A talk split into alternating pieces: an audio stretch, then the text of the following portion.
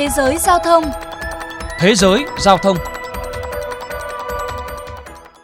Quý vị và các bạn đang nghe chuyên mục Thế giới giao thông phát sóng trên kênh VOV Giao thông Đài Tiếng Nói Việt Nam.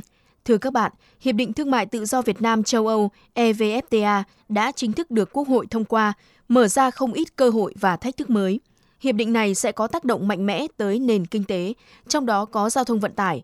Đó là nội dung mà chuyên mục Thế giới Giao thông đề cập ngày hôm nay. Mời quý thính giả cùng lắng nghe. Dự kiến có hiệu lực kể từ ngày 1 tháng 8 tới, Hiệp định EVFTA xóa bỏ 2 phần 3 hàng rào thuế quan và sau từ 7 cho đến 10 năm sẽ xóa bỏ thuế quan đối với hầu hết mọi hàng hóa song phương, giúp tạo động lực kinh tế lớn cho Việt Nam sau đại dịch Covid-19. Hãng tin Reuters cho rằng thỏa thuận này sẽ mở ra cơ hội cho nhiều lĩnh vực ngành nghề của Việt Nam.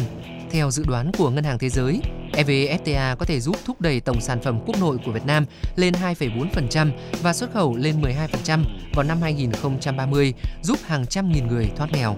Bà Cecilia Malmström, cao ủy thương mại EU cho biết. EU là nhà đầu tư lớn nhất trên toàn cầu, nhưng tại Việt Nam chúng tôi cho đến nay vẫn còn khá khiêm tốn.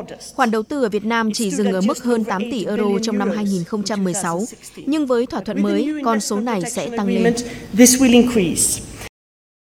Còn với ngành giao thông vận tải, EVFTA sẽ làm gia tăng các hoạt động vận chuyển hàng hóa, kích thích nhu cầu về vận chuyển giữa Việt Nam và EU, giúp mở rộng thị trường logistics, tăng sản lượng vận tải cho doanh nghiệp Việt Nam.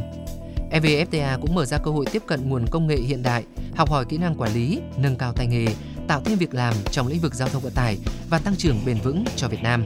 Hiệp định EVFTA tạo điều kiện để lĩnh vực giao thông vận tải thu hút vốn đầu tư chất lượng cao từ nhiều tập đoàn lớn của nước ngoài trong điều kiện dự báo nguồn vốn phát triển cơ sở hạ tầng giao thông đang khó khăn. Với những ưu đãi khi gia nhập EVFTA, các nước trong khối sẽ tăng cường đầu tư vào Việt Nam, bao gồm cả phát triển kết cấu hạ tầng giao thông vận tải, hỗ trợ đồng bộ cơ sở hạ tầng giao thông như đường bộ, đường sắt, cảng biển và sân bay. Tuy nhiên, những thách thức mà EVFTA mang lại với ngành giao thông vận tải Việt Nam cũng không hề nhỏ. Thứ nhất, sẽ tạo ra môi trường cạnh tranh mạnh mẽ. Đây không phải là vấn đề mới do trước đây các doanh nghiệp đã thích nghi với cam kết mở cửa thị trường trong các khuôn khổ như WTO, ASEAN nhưng mức độ cạnh tranh trong khuôn khổ EVFTA sẽ mạnh mẽ, khốc liệt hơn nhiều. Thứ hai, các doanh nghiệp giao thông vận tải của Việt Nam phần lớn ở quy mô vừa và nhỏ, tính chuyên nghiệp chưa cao, công tác chuẩn bị cho việc tận dụng cơ hội và đối phó với các thách thức khi tham gia EVFTA cũng như các hiệp định thế hệ mới hầu như còn thụ động và tự phát. Trong khi đó, cơ sở hạ tầng giao thông vận tải chưa đáp ứng được nhu cầu phát triển, dẫn đến chi phí vận tải cao hơn nhiều so với các nước. Đặc biệt, với lĩnh vực logistics, nhiều chuyên gia cho rằng logistics Việt Nam đang bị động hơn đối với các ngành nghề khác trong cuộc chơi EVFTA. Trong khi nhiều hiệp hội ngành hàng đã có quỹ thời gian hàng năm để chuẩn bị, thì logistics dù đã được quan tâm, chú ý trong vài năm trở lại đây vẫn còn tồn tại nhiều vấn đề.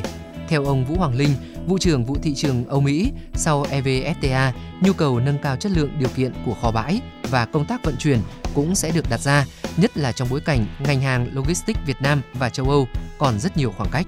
Chưa kể chi phí logistics ở Việt Nam vẫn còn cao do kết nối hạ tầng yếu, kết nối phương tiện kém, vận tải đa phương thức cũng chưa phát triển. Theo chia sẻ của ông Nguyễn Tuấn Vinh, Chủ tịch Hội đồng Quản trị Công ty Cổ phần Vận tải và Thương mại Đường sắt Rachaco. Thách thức lớn nhất của vận tải đa phương thức logistics Việt Nam khó khăn là do cơ sở tầng. Đây là cái khó khăn mà ờ, nói chung các doanh nghiệp lo lắng. Tiếp theo là hạn chế về quy mô vốn, quy mô doanh nghiệp, trình độ quản lý và chuyên môn và đặc biệt là các chi phí mềm. Hiện nay đối với ờ, các doanh nghiệp logistics nước ngoài rất là lớn, người ta có đủ công nghệ, đủ kinh nghiệm và đủ quy mô để người ta có thể cạnh tranh cho doanh nghiệp Việt Nam rất là gặp khó khăn.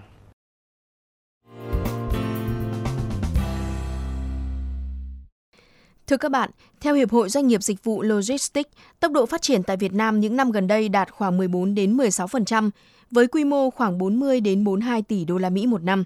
Hiện thị trường logistics tại Việt Nam có sự tham gia của khoảng 3.000 doanh nghiệp trong nước và 25 tập đoàn giao nhận hàng đầu thế giới, kinh doanh dưới nhiều hình thức. Các chuyên gia kinh tế đều cho rằng sự phát triển của thị trường logistics tăng thêm cơ hội việc làm, thêm cơ hội và nâng cao kỹ năng nghề nghiệp, đi kèm với đó là thu nhập và phúc lợi tăng. Tuy nhiên, doanh nghiệp Việt Nam sẽ đối diện với gia tăng sức ép cạnh tranh, có thể bị mất nhân lực giỏi vào tay đối thủ. Do đó, doanh nghiệp phải chấp nhận cạnh tranh, phải đầu tư hạ tầng và công nghệ, cải tiến quản trị, nâng cao kỹ năng quản lý và chăm sóc khách hàng. Chuyên mục Thế giới Giao thông trong buổi chiều ngày hôm nay xin được khép lại. Cảm ơn sự quan tâm theo dõi của quý vị và các bạn.